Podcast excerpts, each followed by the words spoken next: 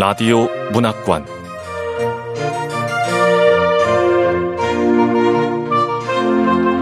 한국 단편 문학 특선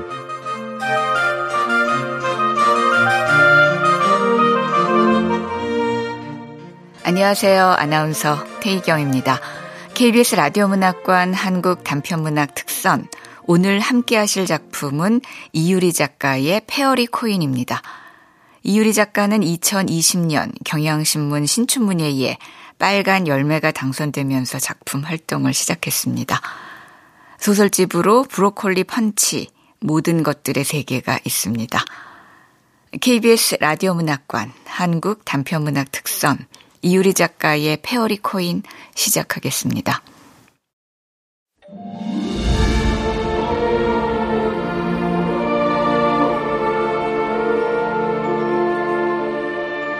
페어리 코인 이유리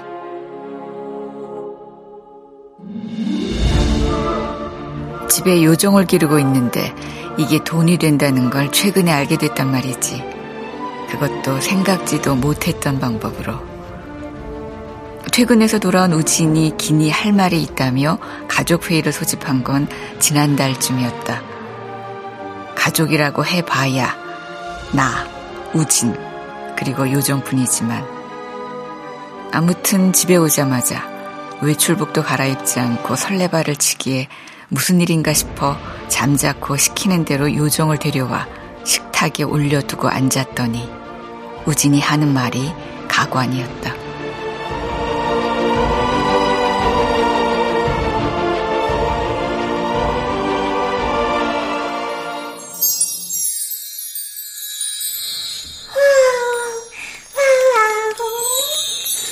우리 집 요정이 돈이 될 것 같아. 뭐? 돈? 어, 그것도 큰 돈이. 흥분한 우진의 눈이 빛나고 있었다. 무슨 말인지 모르겠지만 좌우간 요정을 앞에 두고 할 만한 얘기는 아닌 것 같아. 나는 도로 일어서서 요정을 달랑 들어 안았다. 요정, 넌 잠깐만 안방에 들어가 있자.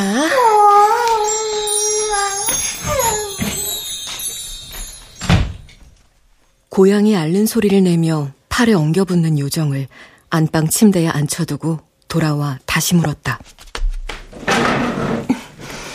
무슨 말이야? 돈이라니?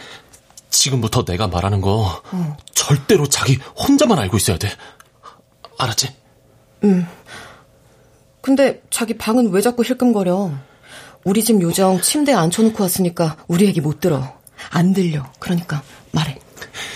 현철이랑 대국민 사기를 칠 거야. 우리 집 요정으로. 다른 때 같으면 이 인간이 지금 뭐라는 거야? 이러면서 최대한 어이없다는 표정을 짓겠지만 지금은 사정이 다르니까. 요정으로 사기를? 알아듣게 얘기해봐. 계획대로만 되면 우리가 당한 금액의 몇십 배는 벌 수 있어. 그럼 그냥 경매고 소송이고 다 집어쳐도 돼. 꼴랑 그 4억? 그냥 가지라고 해. 내가 더러워서 안 받는다. 우진이 눈을 빛내며 속삭였다. 황당하기도 했으나 그보다는 마음이 찡하니 아플 만큼 속이 상했다. 내용이 뭐가 됐든 사기를 치자는 얘기에 저렇게 얼굴을 붉히며 달려드는 꼴이 안타깝고 생경했던 것이다. 내가 아는 우진은 그야말로 법 없이도 살 것 같은 사람이었다. 운전하다 간혹 정지선을 넘어 정차하면 후진을 해서라도 기어코 정지선 안쪽으로 들어갔고 길 잃은 개를 발견하면 하루 종일 뛰어다니면서 주인을 수소문해 결국 집으로 돌려보내주는 사람. 그랬던 내 남편 조우진이 어쩌다가 이렇게 됐단 말인가. 그것을 생각하다 나는 또 한숨을 쉬었다. 우진이 말한 4억. 그 4억 때문이겠지.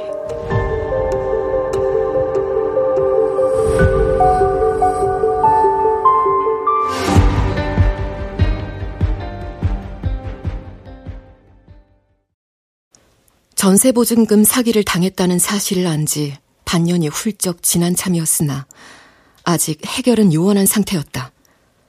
예상하기는커녕 들어본 적도 없는 유형의 사기였던 데다 버젓한 서울 역세권의 신축이었고 등기부 등본상으로는 아무런 문제가 없는 깨끗한 집이었기에 충격이 더했다. 신혼집을 구하던 그때 우지는 퇴근 후 이어지는 부동산 투어에 이미 지칠 대로 지쳐 있었다. 집 문제로 이미 몇 번 다투었던 뒤끝이기도 했다.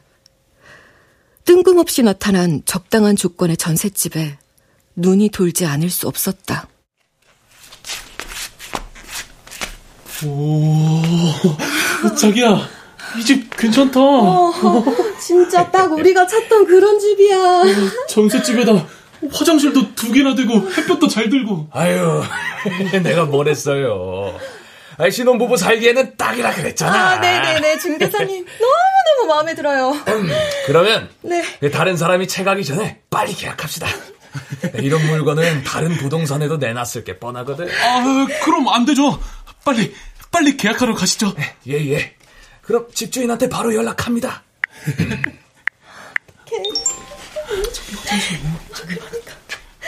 예, 예, 부동산인데요. 예, 예. 세입자가 너무너무 마음에 든다네요. 예, 지금 바로 저희 사무실로 오시죠. 그 일만 생각하면 입을 돌로 찢고 싶을 만큼 후회스럽지만 어쨌든 그땐 그랬다. 사람 좋고 돈 많아 보이는 집주인과 전세 계약서를 쓰고 나서는 요전까지 셋이 모여 과일이며 치즈를 버려놓고 와인을 따라서 조촐한 파티를 했었다. 우리의 멋진 신혼집을 위하여. 우리의 완벽한 출발을 위하여. 위하여. 너도 좋지. 그 파티. 그게 끔찍한 실수였다.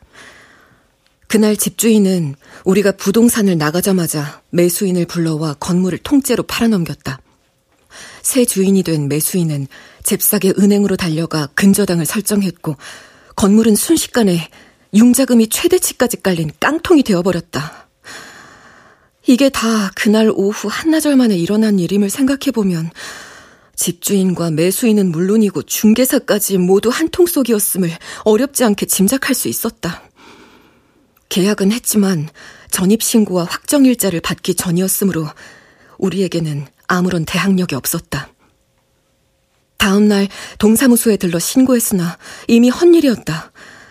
작정하고 이런 짓을 벌인 사람이 대출금이며 이자를 갚을 리가 없으니 집은 결국 경매에 넘어갈 것이었다.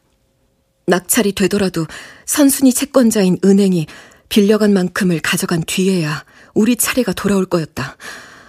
4억 원은 커녕 그 10분의 1이라도 건질 수 있을지 미지수였다. 아, 자기도 도저히 잠이 안 오지. 내가 너무 바보 같아. 그때겠지? 무슨 때? 우리의 피 같은 돈을 홀라당 저 인간들 입안으로 쳐놓을 때. 아이씨. 우리가 바보같이 행복해하면서 와인잔을 부딪힐 때. 바로 그때겠지?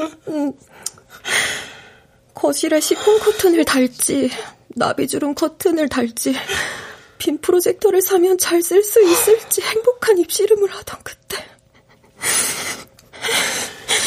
그 인간들은 언제부터 우리한테 사기를 치려고 작정했을까? 우리의 무엇이 저들한테 사기를 쳐도 되겠다고 판단하게 했을까? 자기야, 그날의 옷차림, 주고받았던 말, 타고 갔던 차, 도대체 뭐가, 뭐가 우리를 그렇게 만만하게 보이게 만들었을까? 내가 그날을 곱씹으며 두고두고 분해한 반면 우진이 진정 충격을 받은 것은 우리가 변호사를 찾아갔던 날이었다.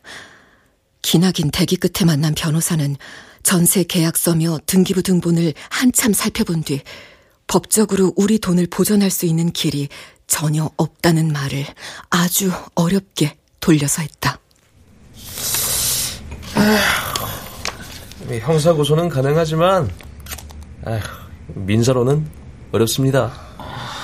아, 그러니까 어, 사기죄로 콩밥을 먹일 수는 있겠죠. 아, 하지만 돈을 돌려받을 수는 없습니다.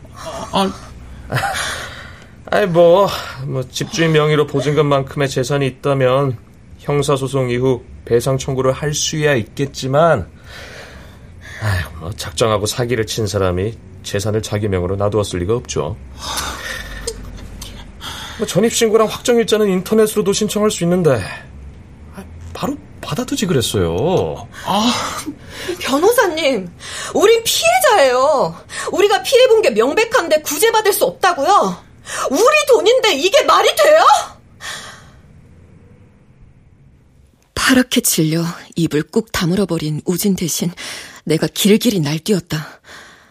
다른 변호사를 여럿 만나고 비슷한 유형의 사기 피해자들이 모인 카페에 가입하고 친척 가운데 도움을 구할 만한 법조인은 없는지 사돈의 팔촌까지 거슬러 올라갔으나 소용없었다. 지난달 결국 우려했던 일이 일어나고 말았다. 압류장이 날아온 것이다. 집은 곧 경매에 넘어갈 거였다. 이런 상황이니 우진이 그런 헛소리를 진지하게 귀담아 듣게 된 거겠지.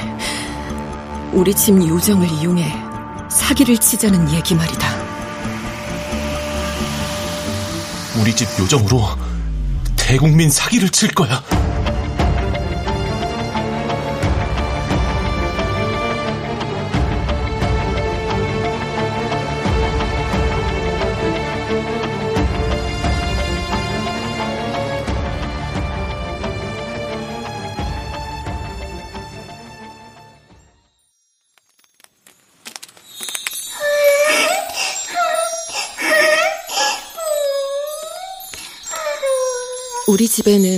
요정이 있다. 이름은 그냥 요정. 부드럽고 긴 갈색 머리카락에 섬세한 이목구비를 가진 우리 집 요정은 그냥 보아도 예쁘고 귀엽지만 특히 웃을 때 보조개가 폭 패는 모습이 매력적인 녀석이다.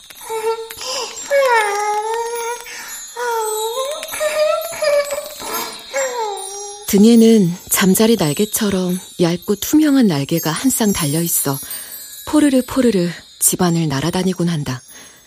기껏해야 어른 손만한 녀석이 말은 할 줄 몰라도 꽤나 영특해 간단한 잔심부름까지도 가능하다. 예를 들면 볼일을 봤는데 휴지가 없다거나 침대에 누웠는데 불 끄는 것을 잊었을 때 우리 요정만큼 요긴한 아이가 없다.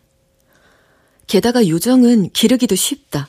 반려 난이도로 치자면 최하 중에 최하라고나 할까?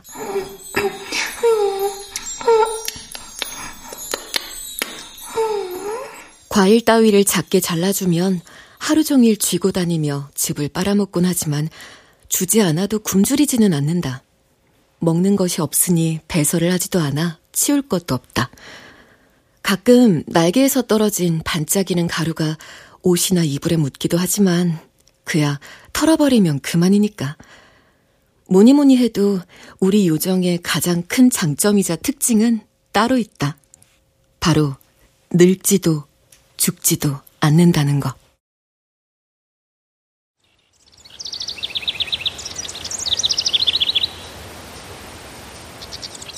우리 집안과 요정의 인연은 아주 오래전 나의 고조모로부터 시작되었다. 그가 아직 댕기머리를 닦고 다니던 시절의 일이었다. 고조모 일가는 지리산 산청에서도 한참 들어간 깊은 산기슭에 살고 있었는데 어느 봄날 나무를 캐고 있는 고조모의 귓가에 갑자기 호르르 호르르 하는 노랫소리가 들려왔다.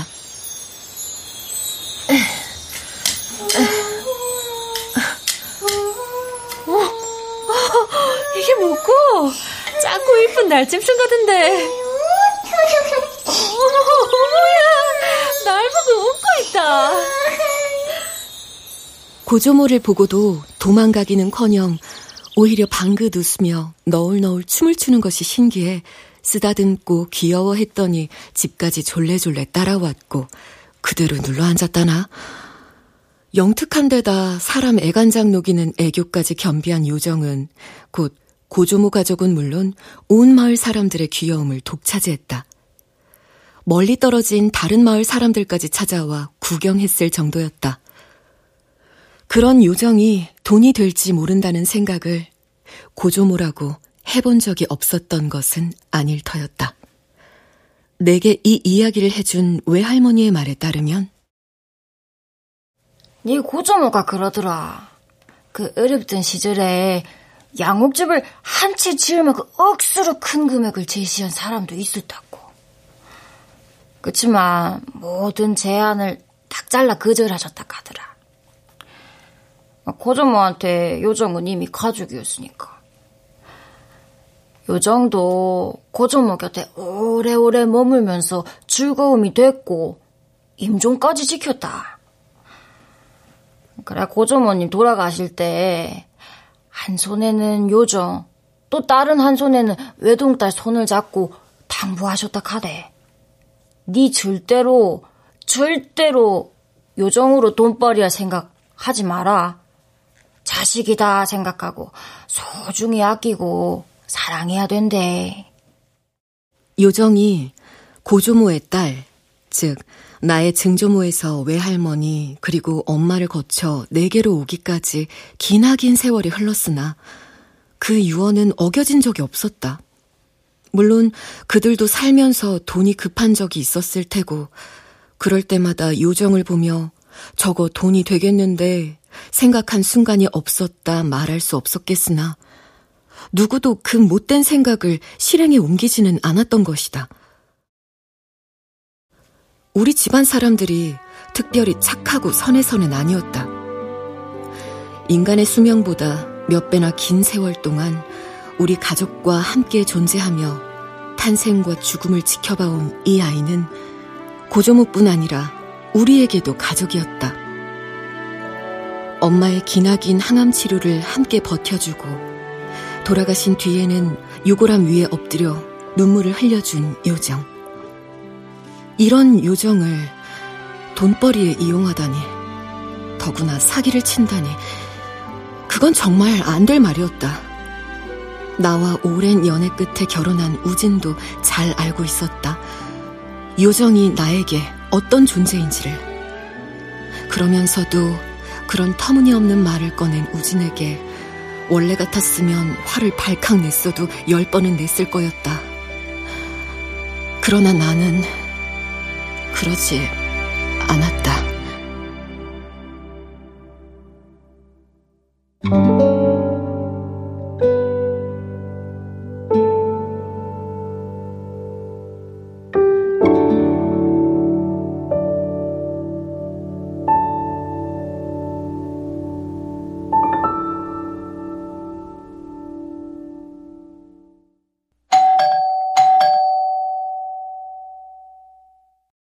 현철 씨가 우리 집으로 찾아온 건 다음날 저녁이었다. 현철 씨는 우진의 고등학교 동창으로 자주 왕래하며 꽤나 가깝게 지내던 사이였다. 중학교 때 돌아가신 우진의 부모님을 대신해 현철 씨네 어머니가 우진을 많이 챙겨주었다나. 그 이야기를 듣고선 나도 현철 씨를 좋아하게 되었고, 때로는 술자리에 같이 어울리기도 했다. 그러다 보니 자연스레 알게 되었다. 현철 씨에게 딱히 이렇다 할 직장이 없다는 것과 그럼에도 불구하고 수상할 정도로 돈이 많다는 사실을. 현철이 걔 가상화폐로 돈을 벌었다는데 순자산만 100억이 넘어. 어... 집도 서울에서 가장 비싼 집에 살고 외제차가 세 대나 돼. 사실 이번에도 내가 사기당한 전세보증금 4억 무이자로 빌려준다고 했는데 현철이한테 빌리면 결국 갚아야 하고 그래서 거절했어. 자기야, 난 어떻게든 내가 사기당한 돈 되찾고 그 나쁜 놈들한테 복수하고 싶어. 내가 순진해서 당한 만큼 돌려주고 싶다고. 그래서 돈 빌려준다는 건 거절했는데 새로운 제안을 한 거야. 현관으로 들어서는 현철 씨를 아무것도 모르는 요정이 포르르 날아가 반겼다.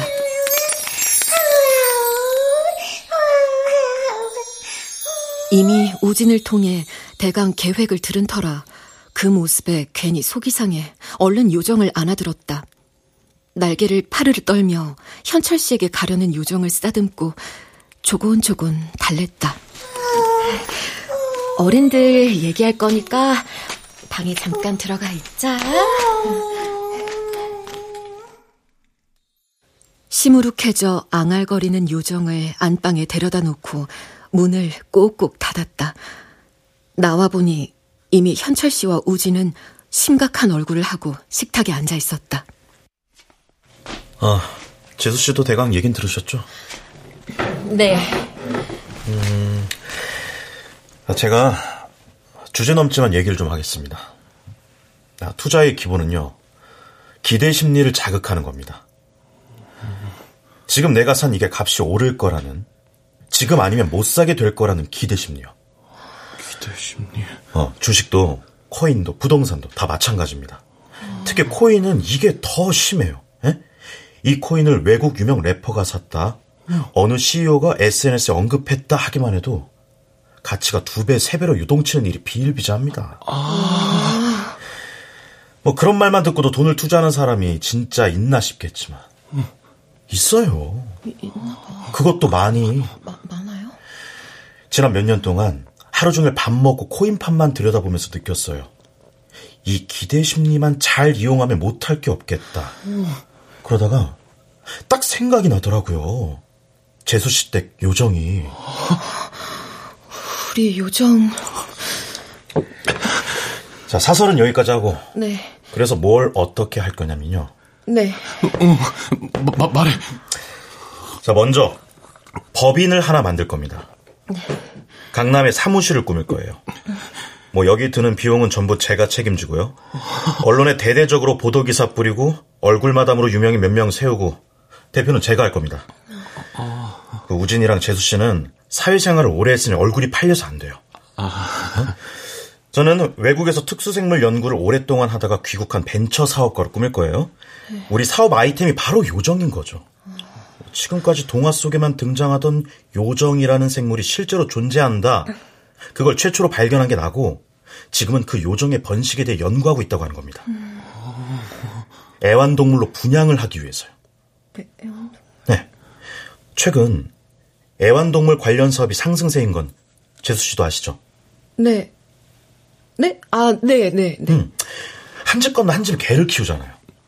개에 비하면 요정은 얼마나 키우기 좋습니까? 예쁘고, 조용하고, 안 늙고, 안 아프고. 그런 기막힌 애완동물을 판다는데 누가 안 살까요? 그치. 응. 너도 나도 갖고 싶어 안달할 겁니다. 특히, 돈 많은 사람들은 더 그렇죠. 그들은 물려주는 걸 좋아하거든요. 대를 물려가며 키우는 애완동물, 이거 단언컨대 대박 납니다, 재수 씨. 네. 평소 같았으면 현철 씨 얘기할 때 열 번은 끼어들었을 거야. 애완동물이 아니라 반려동물이라고. 반려동물은 사고 파는 게 아니라고. 게다가 우리 집 요정의 진짜 매력은 예쁘고 안 죽는 것만이 아니라고 일장 연설을 했겠지만 이 상황에서 그런 말은 공허하고 역겨운 위선에 불과해. 그래서 우리는 그동안 요정의 번식을 연구하고 체계화해서 시중에 공급하는 걸 목표로 연구를 거듭해왔고 네. 이제 그 연구가 거의 막바지 단계에 다다랐다고 판단해 법인을 세웠다고 하는 겁니다. 아... 여기서 가상화폐, 음... 페어리 코인이 등장해요. 페어리라면 요정? 요정, fairy 어... 코인. 네. 직접 현금을 투자받는 건 위험합니다. 투자 계약서를 쓰면 꼼짝없이 법적으로 걸려들게 되니까요. 그래서 fairy coin이라는 가상화폐를 개발하는 겁니다. 우진이랑 재수 씨가 할 일은 사업 홍보예요. 홍보? 우리 법인의 지원 아래 요정을 가정에서 키워낸 최초의 민간 breeder가 되는 거죠. 텔레비전에 나가서 인터뷰도 하고. 어, 제, 가 제가 인터뷰를요? 네. 유명 연예인들도 만나고요. 여, 연예인들도 만나고. 자, 요정이 실존한다는 사실만 보여줘도 우린 전 세계가 미친 듯이 주목받을 거야. 그럼 재수 씨. 네. 코인 가치도 엄청나게 불어날 겁니다. 그럼 이제 연구가 잘 되고 있다. 거의 막바지다 하는 기사만 뿌려대면서 정식 런칭을 계속 미뤄요. 점점 여론이 불안해지면서 페어리 코인이 하락하는 시점이 오겠죠? 그, 그치. 어. 저는 그 마지노선을 1년 정도로 보는데요. 네. 적당한 때가 되면 우리가 갖고 있던 페어리 코인을 쪼개가며 전부 매각합니다. 그리고 법인을 닫고 언론에 공표하는 거죠.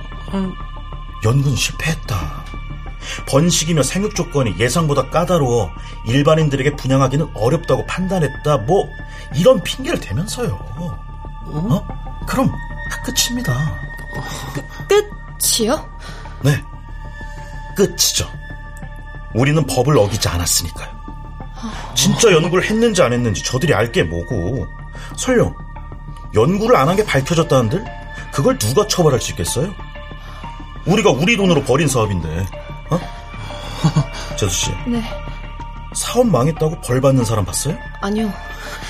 법이 우리 편을 들지 않는다면 법이 편드는 곳으로 가면 돼. 그래. 그래. 법망의 구멍을 이용해 사기를 치는 인간들이 있다는 건 우리도 그 똑같은 구멍을 이용할 수 있다는 뜻이야. 그리고 이건 정말이지. 통쾌하고 타당한 복수잖아. 내가 당한 그대로 돌려주는 건 이보다 더 유쾌한 복수가 어디 있어? 물론 잘못된 생각이었다. 우리를 등쳐먹은 인간들과 페어리 코인을 매수해서 손해를 볼 사람들은 같은 사람이 아니니까. 그러나 사기를 당했다는 것을 깨닫고 1년이 넘도록 실컷 가슴앓이를 해오는 동안 우리 부부는 어느새 가해자의 실체를 한없이 넓게 뭉뚱그리고 있었다. 가장 못된 건 짬짬이를 한 집주인과 중개사 패거리겠지만 과연 그들만이 나쁜가 하면 그건 단연코 아니었다. 법에 사각지대가 있다는 걸 알면서도 속출하는 피해자들을 나몰라라 내버려둔 정부나 가해자가 명백한데도 승산이 없다며 변호를 거절한 수많은 변호사들과 그러게 왜 바보같이 즉시 전입신고를 하지 않았느냐고 되려 타박하던 무신경한 주변 사람들 역시 우리 부부에겐 똑같이 가해자고 악인이었다. 나는 잠자코 일어섰다.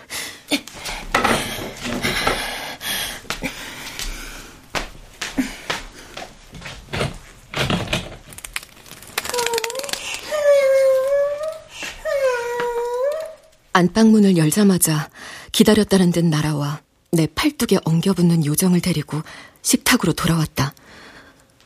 아무것도 모르는 요정은 신이 났는지 식탁 위로 올라가더니 가운데 자리를 잡고는 빙그르르 돌며 춤을 추었다. 관심을 끌고 싶을 때 의뢰하는 행동이었다. 나는 기계적으로 팔을 뻗어 요정의 머리를 쓰다듬어 주었다. 그러면서 말했다. 음, 해 보죠. 네.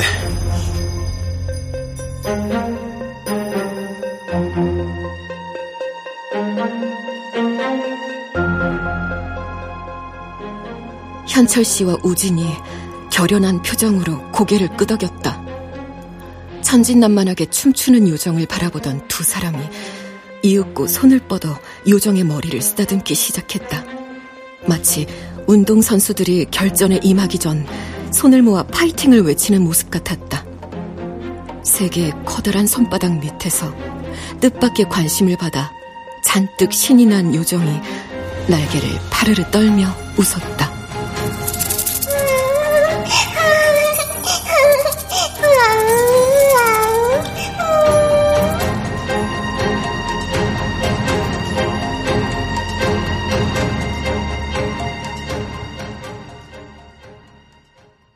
우리에겐 더 이상 물러날 곳이 없었다. 이미 우진은 지난주 회사에 사직서를 제출한 상태였다. 이 집에서 기어코 쫓겨나게 되면 일단 우진의 퇴직금으로 임시 거처를 구하자고 얘기해둔 터였다. 한편 현철 씨는 바쁘게 움직이고 있었다. 재수 씨, 가상화폐 개발 시작했고요. 유명 인사들, 셀럽들, 연예인까지 섭외도 다 마쳤습니다. 곧 법인 내고 사무실 차리고 나면 오프닝 행사 거하게 할 거니까 재수 씨는 그때 우리 요정 데리고 나와주시면 돼요. 처음 선보이는 자리니까 이왕이면 좀 예쁘게. 아시죠? 현철 씨가 당부했다. 안 그래도 어림에 두고 있었다. 요정을 사람들에게 처음 선보이는 그날, 나는 요정에게 피터팬에 나오는 팅커벨처럼 연두빛 시폰 드레스를 입히고 머리는 업스타일로 묶어줄 생각이었다. 그럼 너도 나도 대체 이 요정이라는 게 뭔가, 어디서 파는 건가 찾아보다 페어리 코인에 대해 알게 될 것이다. 우리 예쁜 복덩이 어떻게 매일 봐도 이렇게 예쁘지? 예쁜 요정아 다 괜찮을 거야. 그냥 예쁜 척 좀 하다 오면 되는 거야. 괜찮지? 화내지 않을 거지?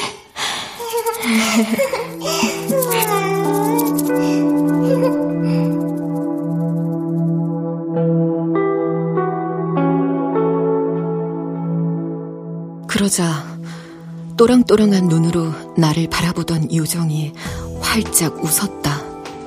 맞겨만 두라는 듯이.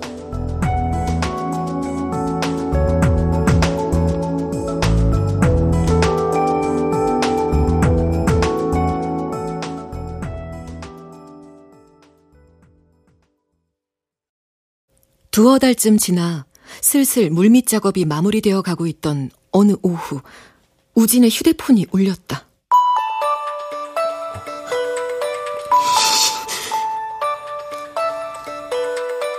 휴대폰 화면을 보자마자 돌처럼 딱딱하게 굳어진 우진의 얼굴에 나는 발신인이 누군지 금세 알아차렸다.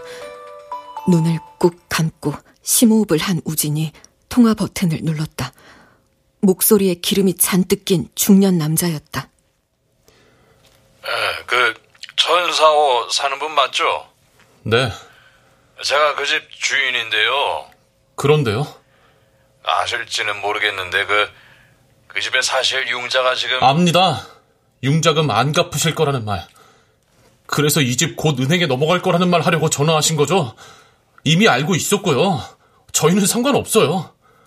그 아이 그 상관이 없다는 네, 말... 상관없어요. 법대로 하실 거잖아요. 그렇죠?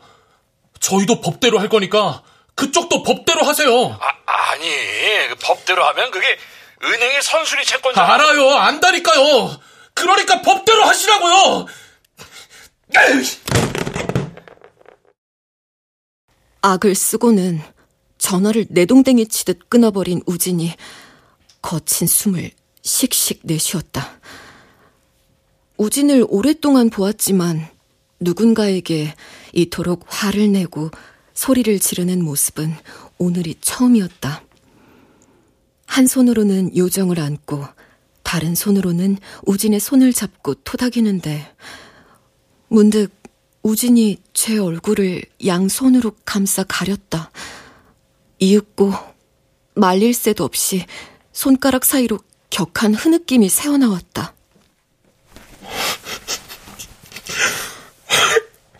나 진짜 불에서 못 살겠다. 괜찮아. 괜찮아, 괜찮아, 유진아. 우리 잘 될 거야. 우리도 나중에는 그런 전화 걸자. 법대로 했는데 어쩌라고 하면서 떵떵거릴 날고 오겠지.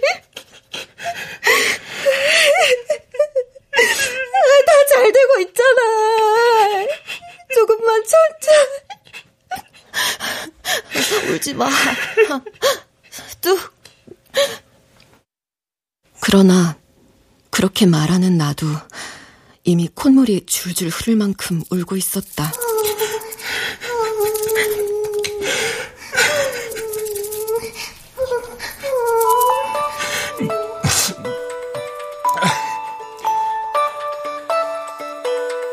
우진의 휴대폰이 다시 한번 울린 건 그때였다. 콧물을 힘껏 들이마시며 우진이 내동댕이 쳐둔 휴대폰을 찾아주었다. 이번에는 현철 씨였다. 다짜고짜 말하는 현철 씨의 목소리엔 자신감이 넘쳤다. 우준아, 드디어 모든 준비가 끝난 것 같다. 지난번에 같이 봤던 테일란노 사무실 오늘 계약했어. 행사에 부를 사람들도 다 섭외해놨고 기자들도 몇 명 올 거니까. 야 잘하면 우리 그날 바로 뉴스 나갈 수도 있을 것 같다. 사무실 설비 마친 대로 거하게 오프닝 파티 한번 하자. 어, 어, 그래. 고생했다. 요정 소리도 들리네. 우리 요정이 제일 중요하지. 관리 잘해라. 요정이 없으면 우리 아무것도 못해. 알지? 아, 그럼요. 잘 데리고 있으니까 걱정 마세요. 아, 재수 씨도 옆에 계셨구나. 재수 씨. 네. 다음 달까지는 다 정리될 것 같아요. 그 다음 달 중순쯤에서 우진이랑 제가 오프닝 행사 거하게 준비해 둘 테니까요. 요정이 예쁘게 꾸며서 데려오는 건 재수 씨한테 맡길게요. 잘 좀 해주세요. 네, 현철 씨. 그건 저만 믿으세요. 현철아, 고맙고 수고해.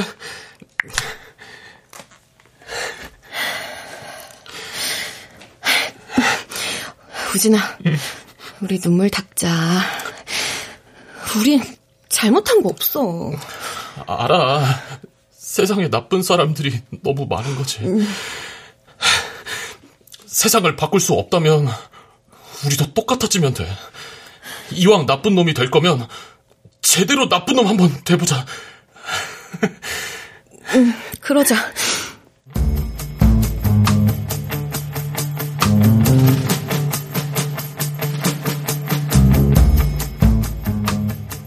빨갛게 부은 눈으로 우진이 환하게 웃었다. 요정이 우진의 어깨에서 포르르 날아 내 어깨로 옮겨 앉았다. 요정의 부드러운 머리카락에서 고소하고 달콤한 냄새가 났다. 다 잘 될 것 같다는 강한 확신이 들었다.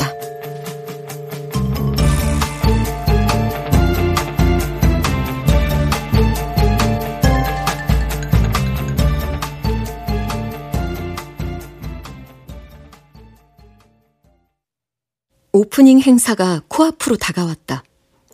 우진과 현철 씨는 이리저리 뛰어다니며 마지막 뒷손질에 만전을 기하고 있었다. 나는 나대로 자잘한 일들을 처리하느라 바빴다. 행사 당일에 우진에게 입힐 명품 브랜드의 슈트와 구두를 구입했고, 행사 이후 온라인에 뿌려질 보도기사의 초안도 대강 뽑아두었다. 요정을 예쁘게 꾸미는 것도 빼먹지 않았다. 역시 처음 생각했던 팅커벨 의상이 가장 잘 어울렸다. 연두빛 드레스에 머리를 올려 묶고 빛가루를 사르르 뿌리며 허공에서 춤추는 요정은 정말로 넋이 나갈 만큼 아름다웠다.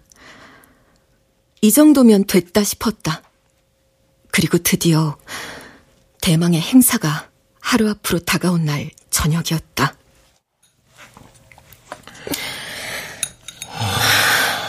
좀 먹어봐.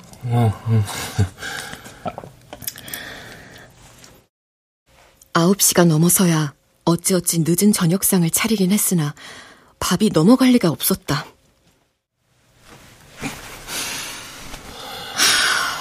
잘 되겠지? 잘 될 거야. 이렇게나 준비했는데 잘안 되면 어쩌지? 아! 왜? 갑자기 왜 그래? 자기야. 어. 내가 지금까지 왜 이걸 입고 있었는지 모르겠어. 뭐? 뭘이죠? 지금까지 자기한테 어. 한 번도 말 안 한 게 있는데, 음. 나 고등학교 때 현철이랑 오토바이를 훔친 적이 있었어. 아, 훔치려던 건 아니었는데 골목길에 키가 꽂힌 오토바이가 그냥 서 있잖아. 보자마자 누가 먼저랄 것도 없이 올라탔어. 그리고 실컷 타고 돌아다니다가 음. 아무데나 버려뒀어. 오토바이라니 갑자기 무슨 얘기를 하는 거야? 근데 다음날 오토바이 주인이 학교로 찾아온 거야. CCTV에 이 학교 교복을 입은 남자애 둘이 찍혔다면서 어. 학교가 발칵 뒤집혔고 우리는 바로 교무실로 끌려갔어. 어. 근데 그때 현철이가 현철 씨가 왜 뭐라 그랬는데? 망설임 없이 나를 가리키면서 그러는 거야. 우진이가 훔치자고 했어요.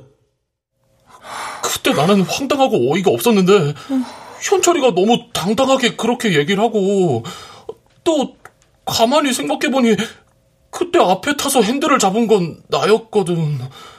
결국 내가 혼자 뒤집어 썼어. 엄청 두들겨 맞고 오토바이 값도 다 물어줬고.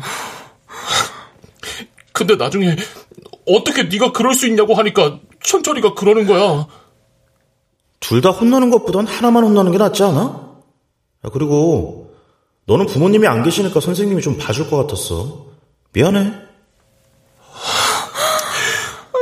그땐 그 말이 이상하게 맞는 말 같았어. 뭐 미안해 하기도 했고 자기도 알다시피 현철이랑 현철이네 부모님께 고마운 것도 있었고 그래서 그냥 넘어갔어. 근데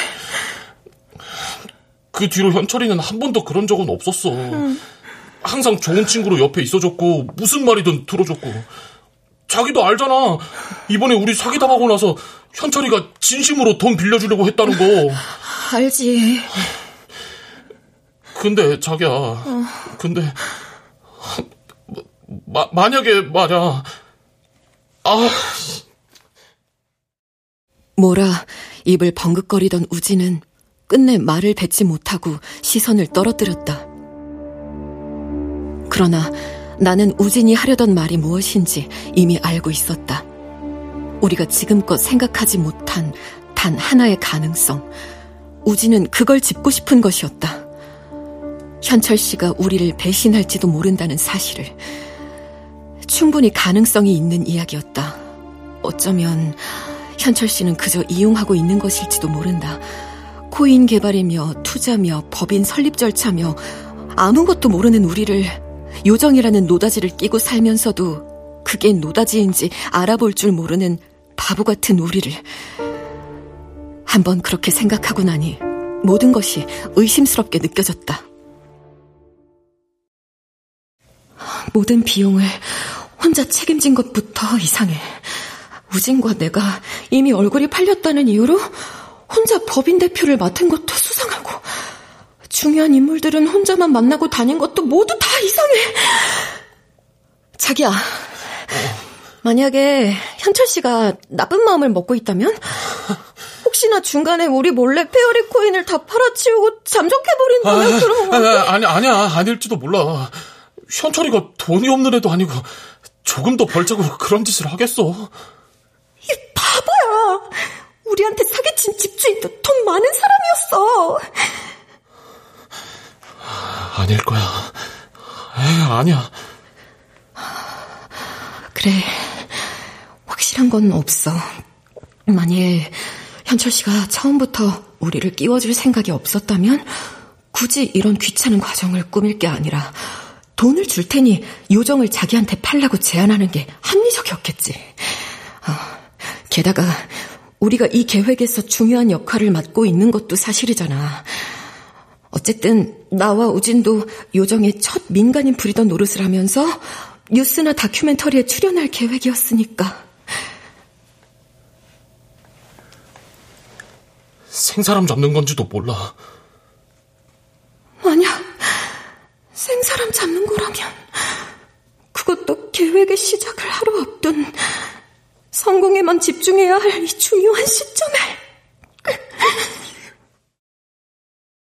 거기까지 생각하다 나는 갑자기 울음이 터질 것만 같아 입술을 꽉 깨물었다. 계획이 틀어질지도 모른다는 불안 때문이 아니었다. 지금까지 왜 이런 생각을 전혀 못했을까? 스스로 뺨이라도 한 대 치고 싶을 만큼 자괴감이 몰려온 탓이었다.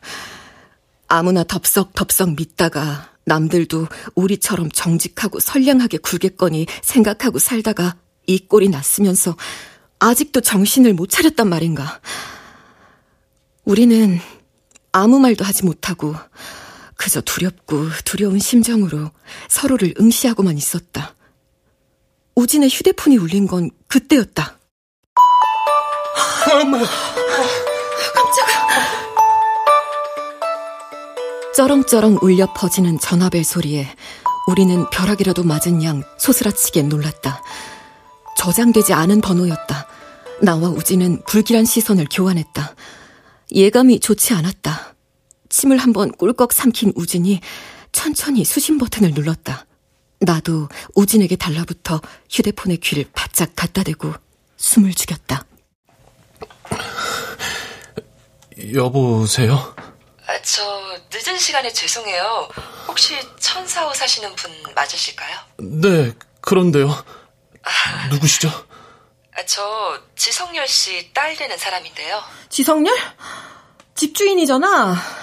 뭐야, 이제 와서 딸까지 등장시켜 뭘 하려는 거야? 드디어 집이 낙찰됐으니 나가달라는 게 명구스러워서 딸 시켜서 전화했나?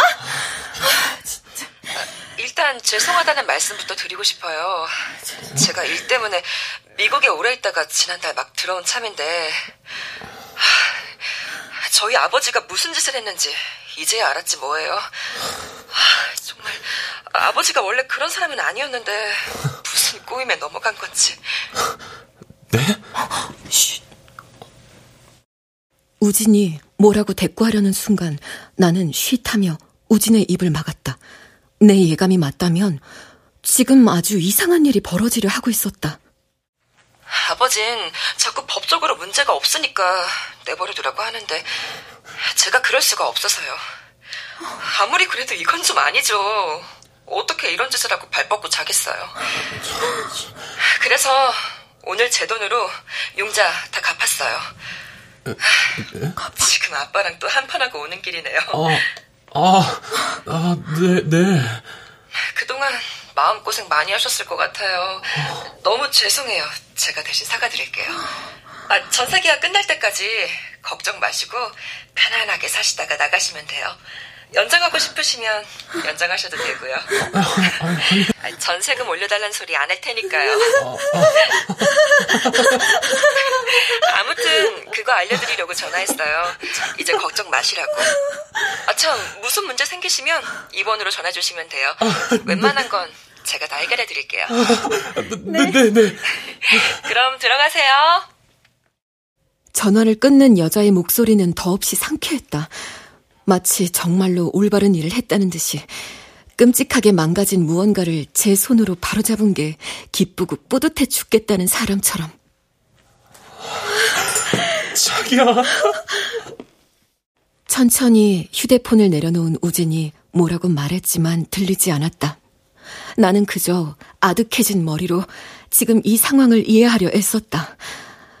요정이 포르르 날아온 것은 그때였다.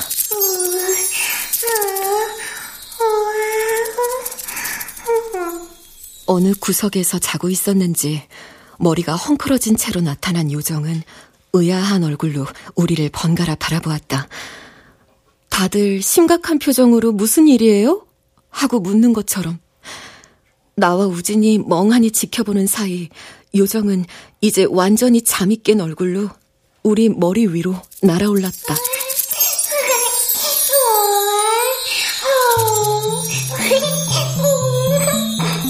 날개에서 떨어진 부드러운 빛가루가 허공에 반짝이며 흩뿌려졌다. 나는 요정을 품에 안은 채 눈을 희번덕거리며 주변을 둘러보았다. 이게 대체 무슨 상황인지, 어떻게 해야 하는지 알려달라고 애걸을 누군가를 찾으려는 것처럼.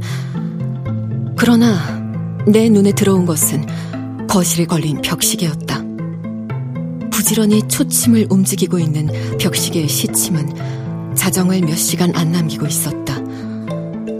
그토록 기다리고 별러왔던 통쾌한 복수의 날, 그 첫 번째 하루가 곧 시작되려 하고 있었다.